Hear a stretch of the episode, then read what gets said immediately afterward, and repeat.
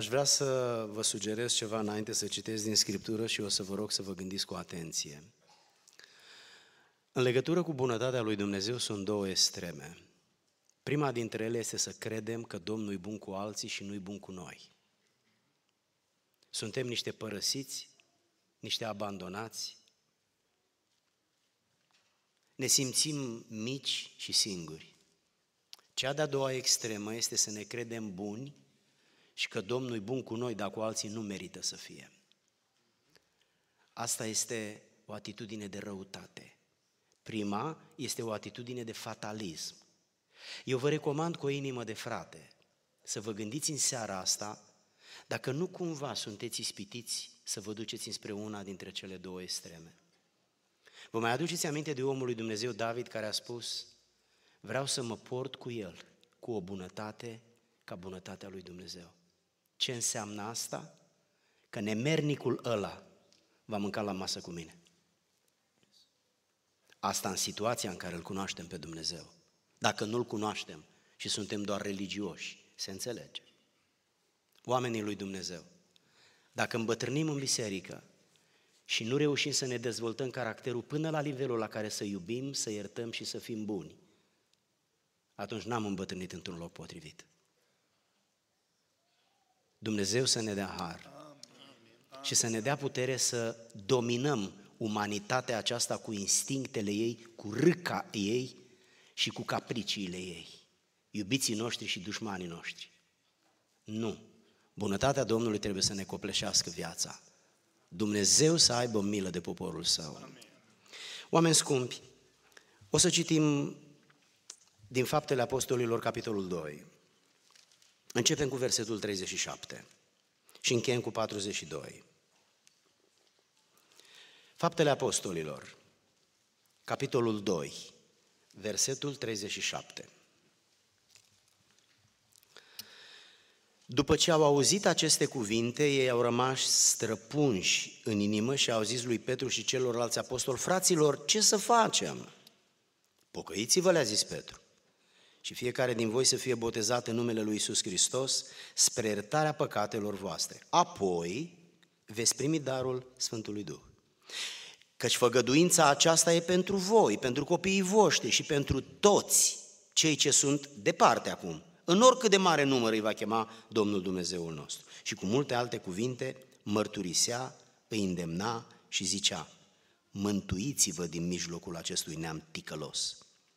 Cei ce au primit propovăduirea lui au fost botezați și în ziua aceea la numărul ucenicilor s-au adăugat aproape 3000 de suflete. Ei stăruiau în învățătura apostolilor, legătura frățească, frângerea pâinii și rugăciuni. Amin. Domnul nostru, mulțumim că ești în mijlocul nostru, Mulțumim că ne iubești, mulțumim că ne dai cuvântul tău și Duhul tău ne cercetează. Ai milă și binecuvintează-ne după marea ta bunătate și îndurare. În numele Domnului, amin. Oamenii lui Dumnezeu, vă invit să vă reocupați locurile. În seara aceasta am pregătit un mesaj pe care l-am intitulat Când ar trebui să se boteze copiii noștri? Mesajul e îndrăzneț, predica nu e la fel de îndrăzneață, pentru că este foarte greu să spui când ar trebui să se boteze copiii noștri. Intenția mea este să vă provoc, să vă gândiți, pentru că vine vremea.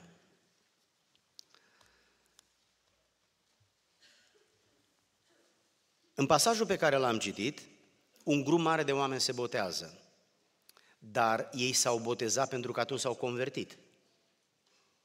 Au venit din religiile lor, au înțeles Evanghelia Domnului, s-au convertit și s-au botezat. Și observați ce s-a întâmplat după ce s-au botezat. Și au schimbat obiceiurile și cu insistență practicau anumite obiceiuri noi învățătura apostolilor, legătura frățească, frângerea pâinii și rugăciunea. Înainte de convertire și de botezul în apă, nu practicau aceste obiceiuri. Stilul lor de viață, valorile lor prioritățile lor și convingerile erau diferite.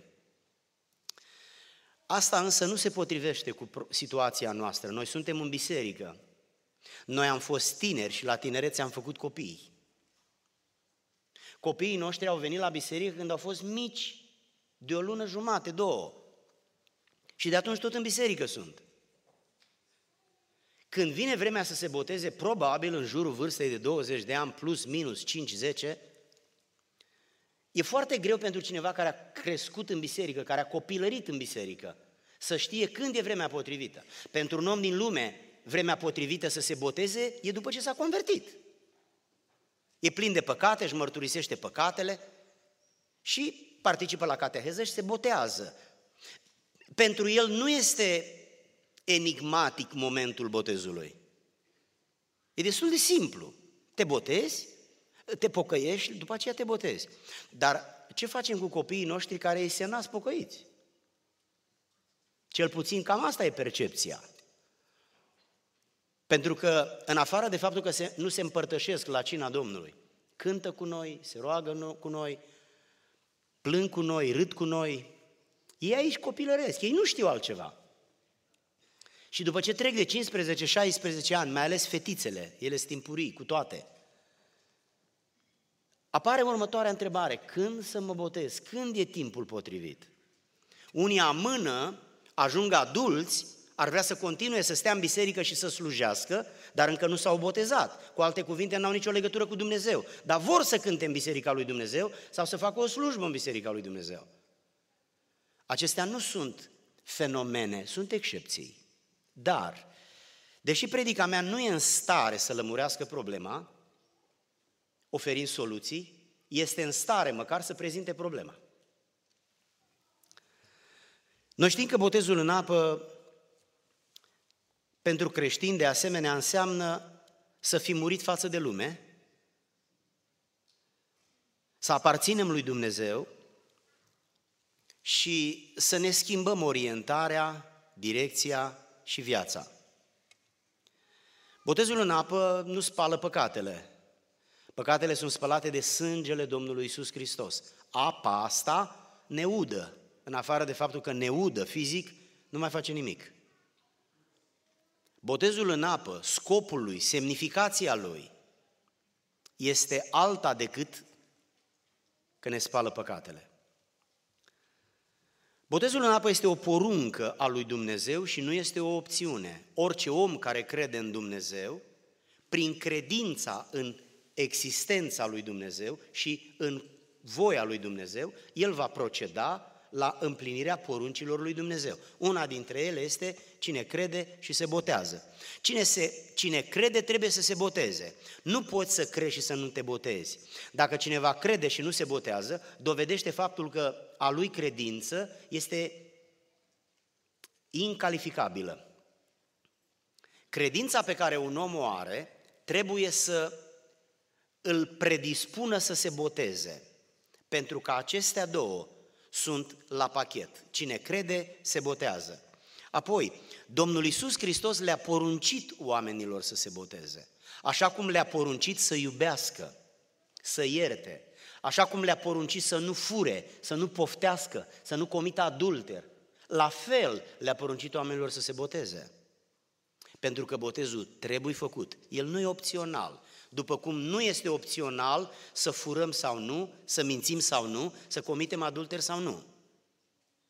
Nu doar Domnul Isus Hristos a poruncit, apostolii au poruncit, Petru a poruncit, el a poruncit mai mult decât Pavel. Pavel remarcă botezul, Petru este mai confruntativ și poruncește botezul.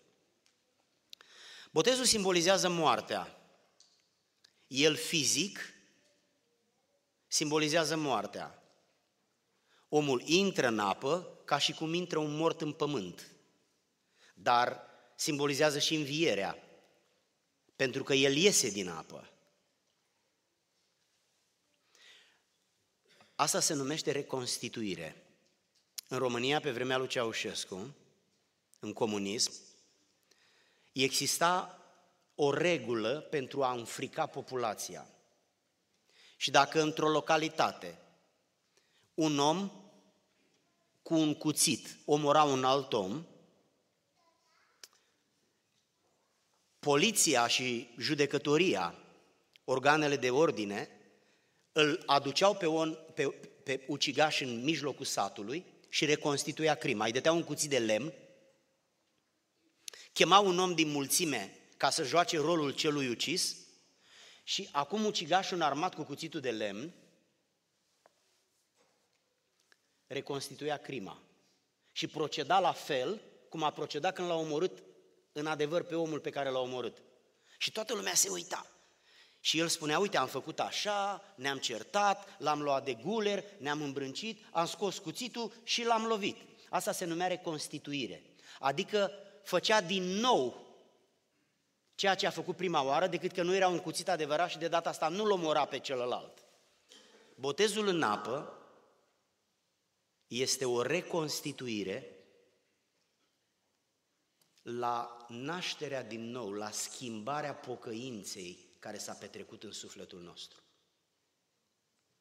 Prin botezul în apă noi arătăm cum am murit față de lume, cum lumea nu mai contează față de noi, pentru noi. Vă aduceți aminte de unul dintre tâlhari, a murit în păcat. Cel de-al doilea a murit față de păcat. El s-a detașat de păcat și păcatul de atunci încolo nu a mai avut autoritate și drept asupra lui. De aceea există practica aceasta care este o poruncă a lui Dumnezeu pentru oameni. Romani spune în capitolul 6, versetul 4, prin botezul în moartea lui, noi am fost îngropați împreună cu el.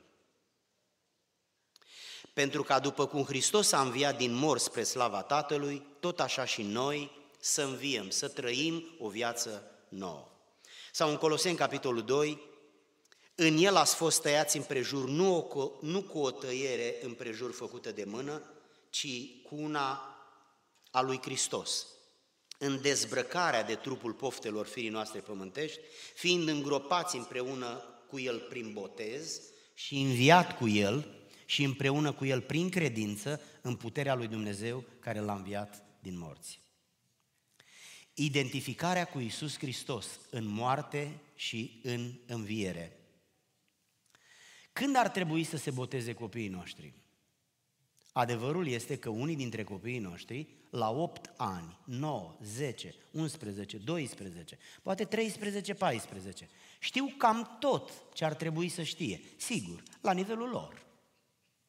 Cam știu ce înseamnă să te pocăiești, cam ce ar trebui să facă un pocăit la modul general. Se poate boteza un copil, un adolescent, un tânăr la vârsta asta? Nu. De ce? Da, de ce? Uitându-ne în Scriptură vom desprinde câteva principii. Eu nu știu să spun când trebuie să se boteze copilul dumitale, dar pot să spun câteva principii care te vor ajuta să știi. Pentru că dumneata trebuie să știi. În primul rând, atunci când el crede și când credința lui se califică.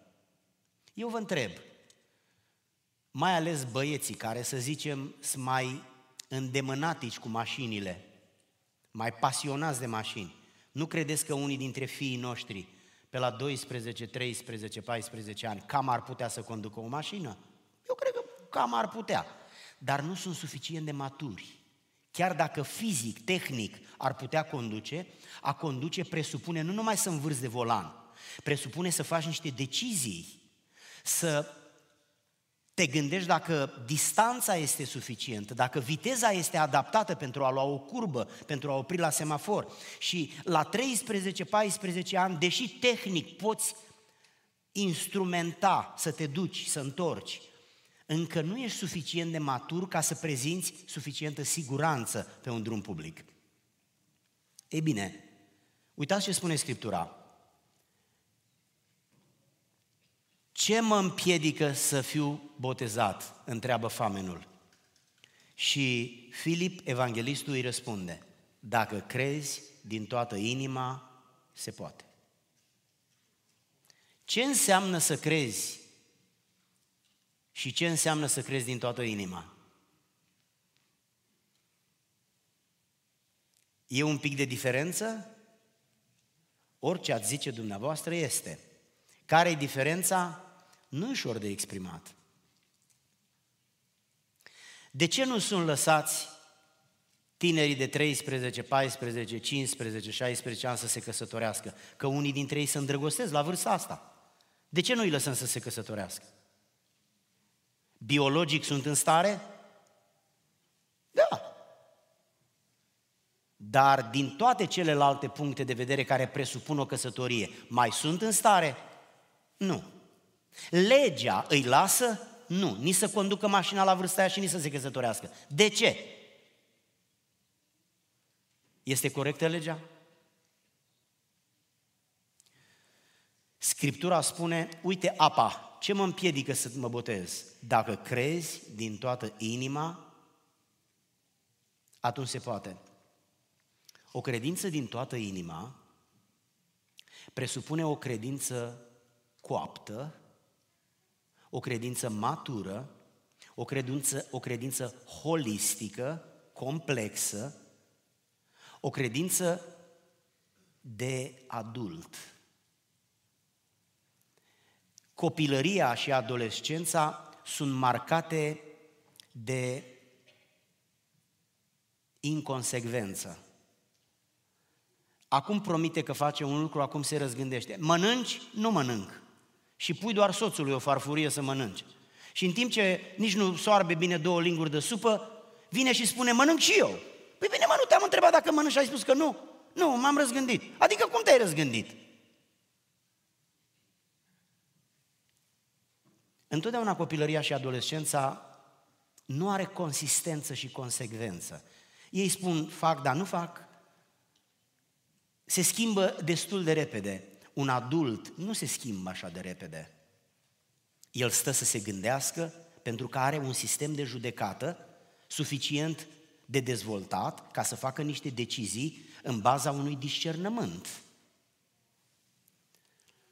Când să se boteze copiii noștri? Haideți să mai citim încă un verset. Fapte 2 cu 38. Ce să facem, fraților? Să vă pocăiți și după ce vă pocăiți, vă botezați. Să vă pocăiți și după ce vă, botei, vă pocăiți, vă botezați. În primul rând trebuie să crezi și după ce crezi, poți să te botezi. Dar această credință nu, să fie, nu trebuie să fie doar o acceptare intelectuală. Crezi că există Dumnezeu? Da, cred. Cred că a existat Platon? Da, cred.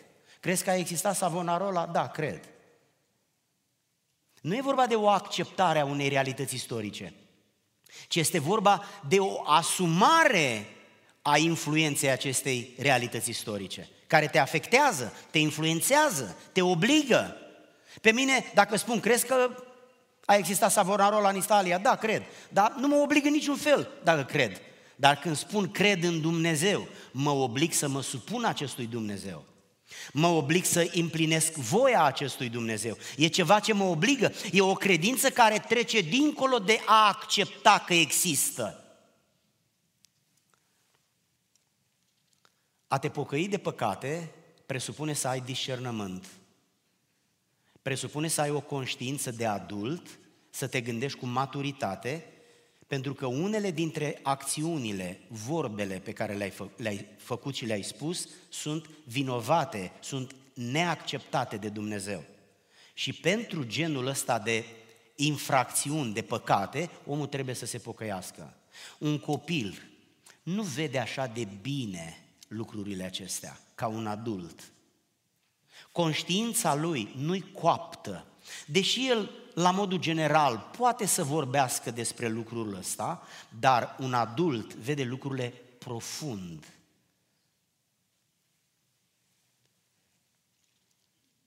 Când este timpul potrivit să se boteze copiii noștri?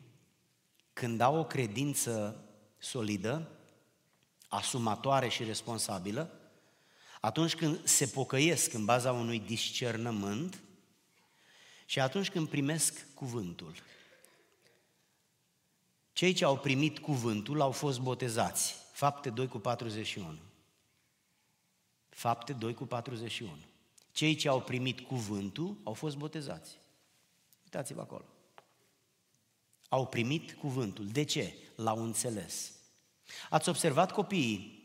Ei nu se uită, dumneavoastră nu sunteți aici, dar vă spun eu, ei nu se uită țint așa la tine două ore. Nu pot. Îi mănâncă pielea. Și atunci se joacă, mai se uită cât un pic, iar se mai scarpină, iar se mai uită cât un pic, ies de 5 ori la toaletă, de 20 de ori la uh, apă, iar mai vin, iar se mai mișcă, iar mai râd unul cu altul, iar mai vorbesc, iar se mai uită la tine și în felul ăsta e digerabil pentru ei două ore de program. Un adult, așa să se uite la tine. De ce? Are capacitatea necesară să se concentreze pe termen lung asupra unei chestiuni serioase. Iată dar o diferență elementară între un copil, un adolescent și un om adult. Noul Testament vorbește despre faptul că cei care se botezau trebuia mai întâi să creadă, Marcu 16 cu 16. Cine crede, se botează. Trebuie. Apoi, trebuia să fie învățați.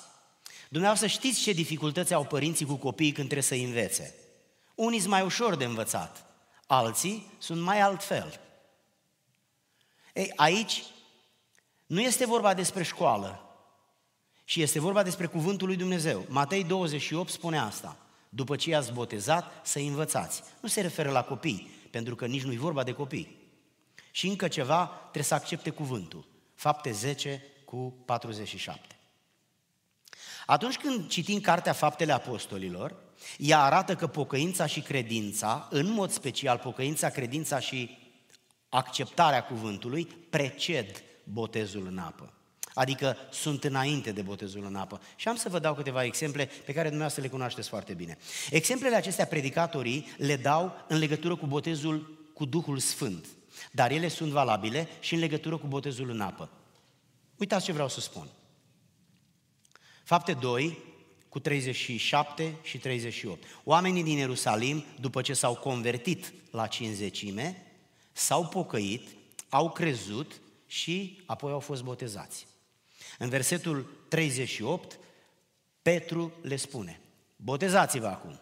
Dar trebuie să facem ceva înainte? Da, trebuie să faceți ceva înainte. Ce? Să vă pocăiți și să credeți, să primiți cuvântul. Da, am primit cuvântul. Pocăiți-vă, ne-am pocăit, credem. Ok, atunci le-ați făcut pe toate. Botezați-vă. Și s-au botezat foarte mulți oameni. Asta s-a întâmplat în Ierusalim. Exact acolo unde este exemplu cu umplerea cu Duhul Sfânt, este și exemplu cu botezul în apă. Haideți să ne mutăm bănuiți, unde nu? Fapte 8. Al doilea loc unde oamenii au fost botezați cu Duhul Sfânt.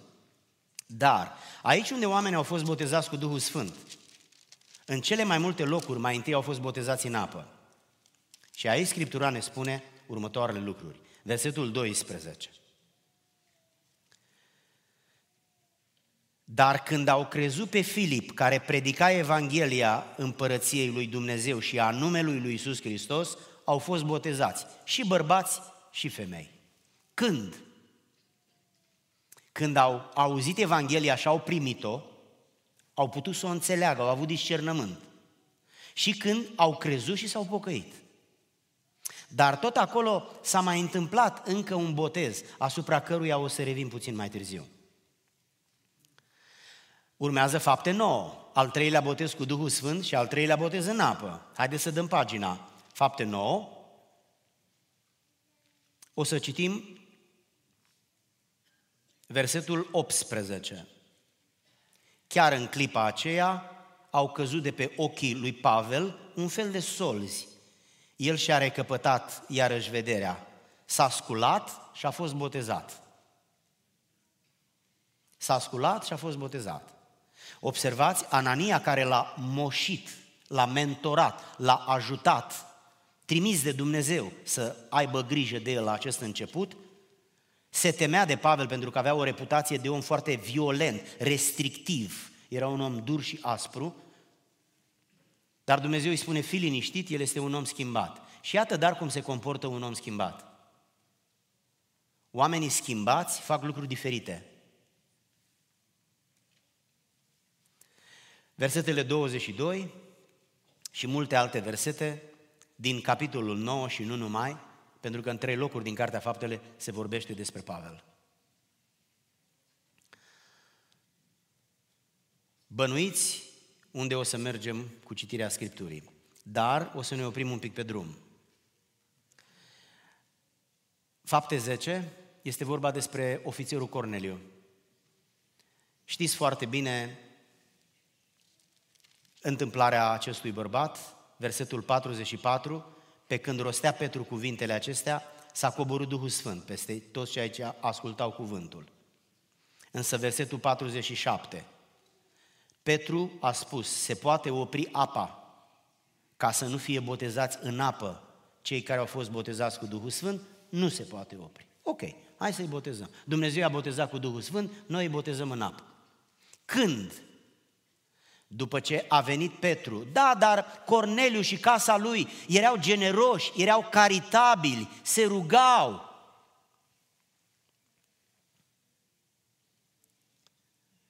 Este important înainte de botezul în apă să înțelegi rolul Mântuitorului și importanța mântuirii. Este important să înțelegi vinovăția păcatului și cât este el de urât înaintea lui Dumnezeu. Pentru că asupra păcatului și asupra lucrării de mântuire, de restaurare realizată de Domnul Isus, se concentrează toată problema mântuirii. Capitolul 16 vorbește despre Lidia. Lidia era o femeie harnică, cu multă inițiativă, și în capitolul 16, Scriptura spune în versetul 14, Lidia vindea purpură în Tiatira, ea se temea de Dumnezeu și era ascultătoare. Domnul i-a deschis inima și ea era concentrată la spusele lui Pavel. S-a botezat și după ce a fost botezată, ea a spus, iată dar schimbarea vieții. Observați, Domnul i-a schimbat inima. Botezul în apă trebuie precedat, adică trebuie făcut în urma la anumite lucruri care trebuie făcute înainte de botezul în apă. Temnicerul din Filipi, versetul 31. Domnilor, ce trebuie să fac ca să, fie mântuit, ca să fiu mântuit? Pavel, Sila au spus, crede în Domnul Isus. I-au vestit cuvântul. El i-a dus la el acasă și a fost botezat îndată. Botezul este nelipsit după credință, după pocăință, după auzirea și primirea cuvântului, urmează botezul în apă. El este normal la vremea lui.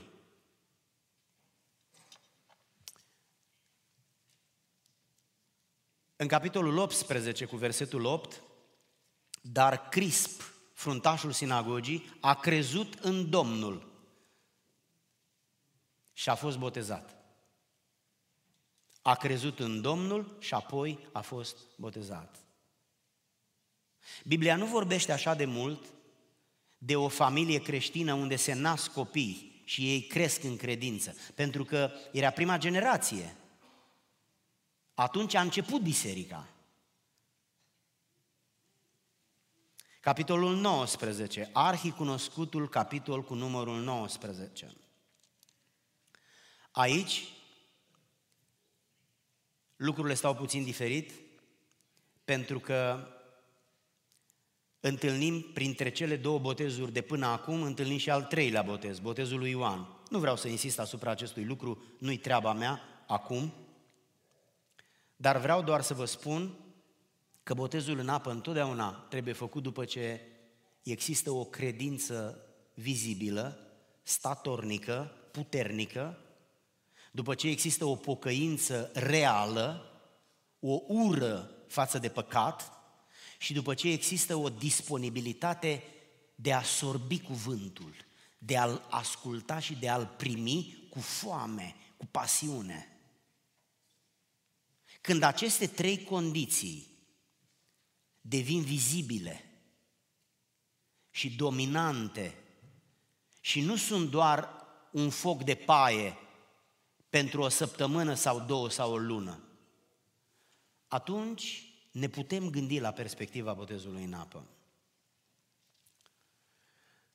Am ajuns la ceea ce vă spuneam că o să revenim. O să revenim în fapte 8. Dați înapoi paginile Scripturii până la fapte 8. Pentru că vreau să insist asupra la ultima idee, adică consecvența credinței, a pocăinței și a primirii cuvântului.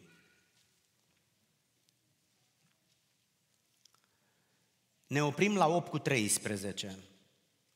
Mai țineți minte 12 ce a spus? Că s-au botezat bărbați și femei în urma primirii cuvântului. Priviți pe screen. Și acum urmează versetul 13. Un domn pe care îl chema Simon a crezut și el. Și evident, ca toți ceilalți, în urma credinței, a fost botezat. Și nu numai asta, dar se ținea scai de Filip. Numai pe lângă el era și se uita țintă și cu mare interes la minunile pe care Dumnezeu le făcea prin Filip.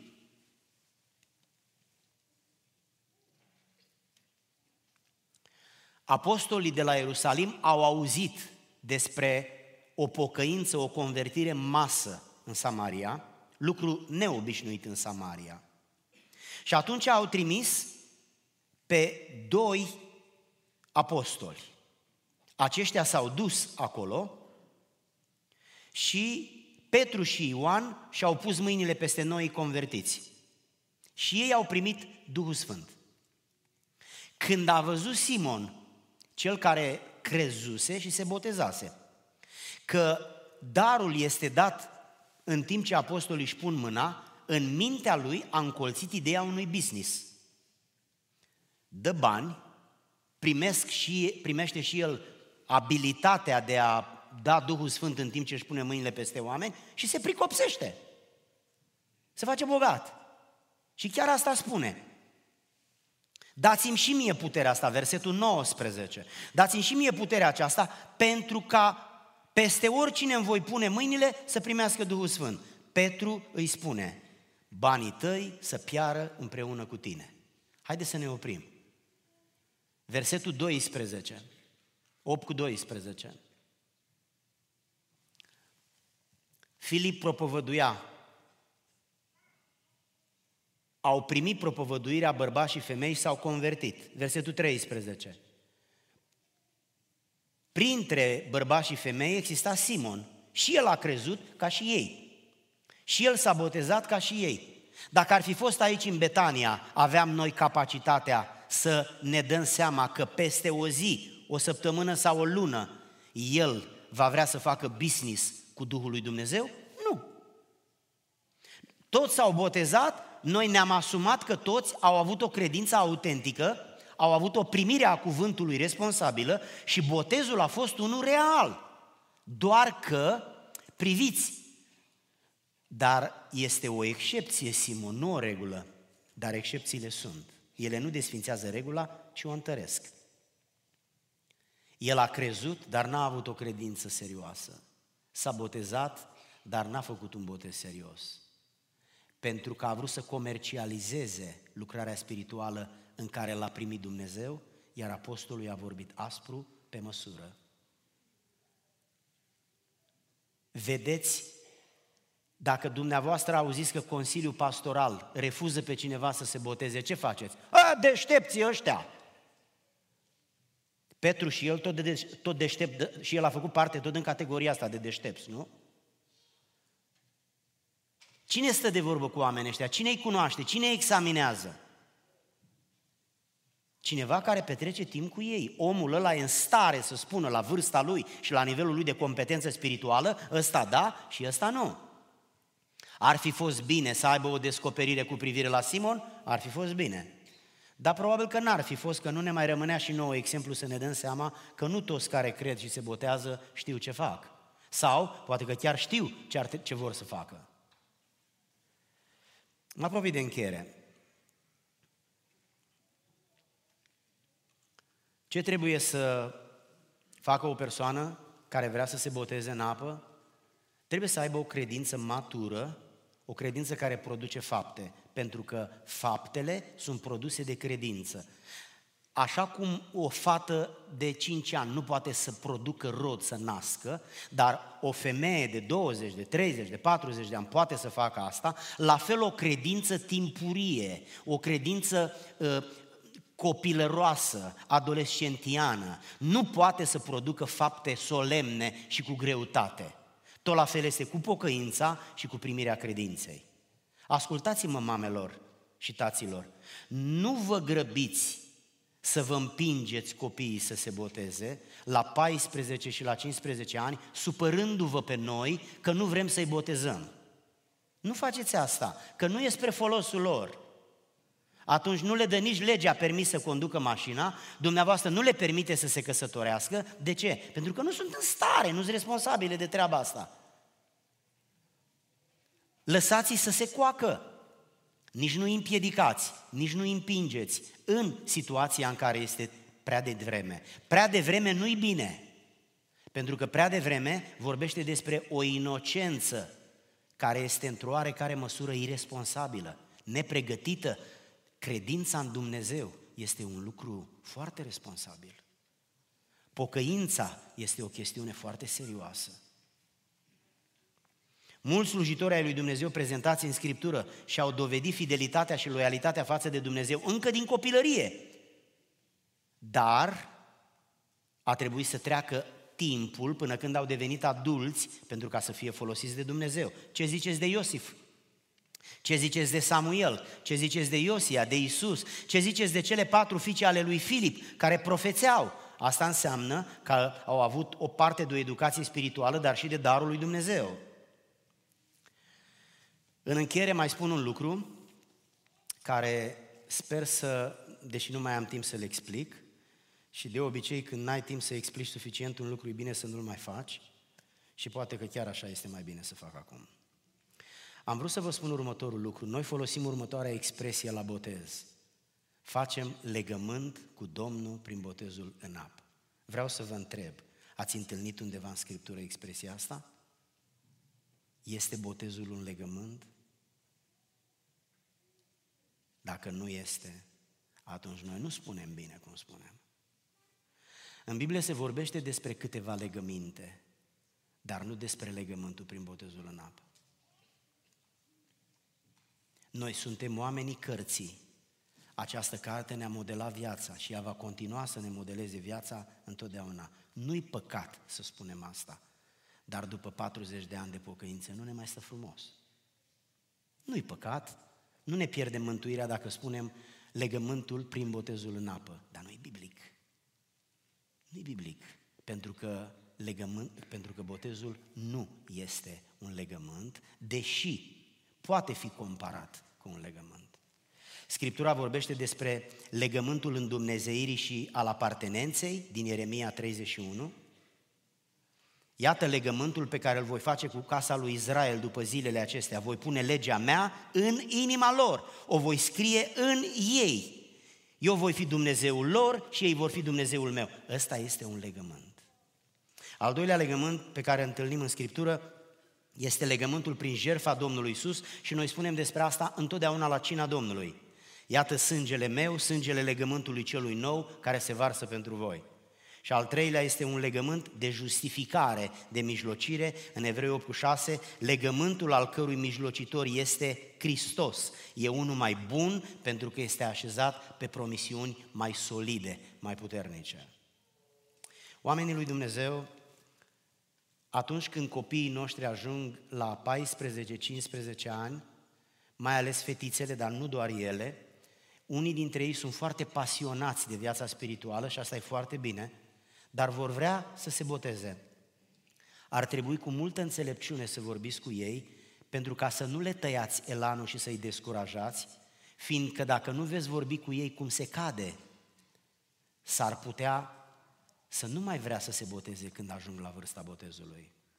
De asemenea, dacă trec ani și ei nu se botează, dar sunt în biserică, trebuie să-i ajutați să înțeleagă că acesta este un lucru care trebuie făcut pentru că l-a poruncit Dumnezeu. Când ar trebui să se boteze un copil este greu de spus pentru că fiecare copil și fiecare familie este unic într-un anumit fel și fiecare om și fiecare familie și fiecare copil trebuie tratat în mod specific după situația în care se găsește. Dar la modul general am vrut să amintesc câteva principii de care trebuie să ținem cont pentru ca să înnoim în mintea noastră principialitatea botezului în apă ca o poruncă a lui Dumnezeu făcută în urma unei credințe mature, a unei pocăințe responsabile și a unei primiri a cuvântului care se transformă într-un stil de viață nou și sfânt. Dumnezeu să ne ajute și să ne binecuvinteze. Haideți să ne ridicăm la rugăciune.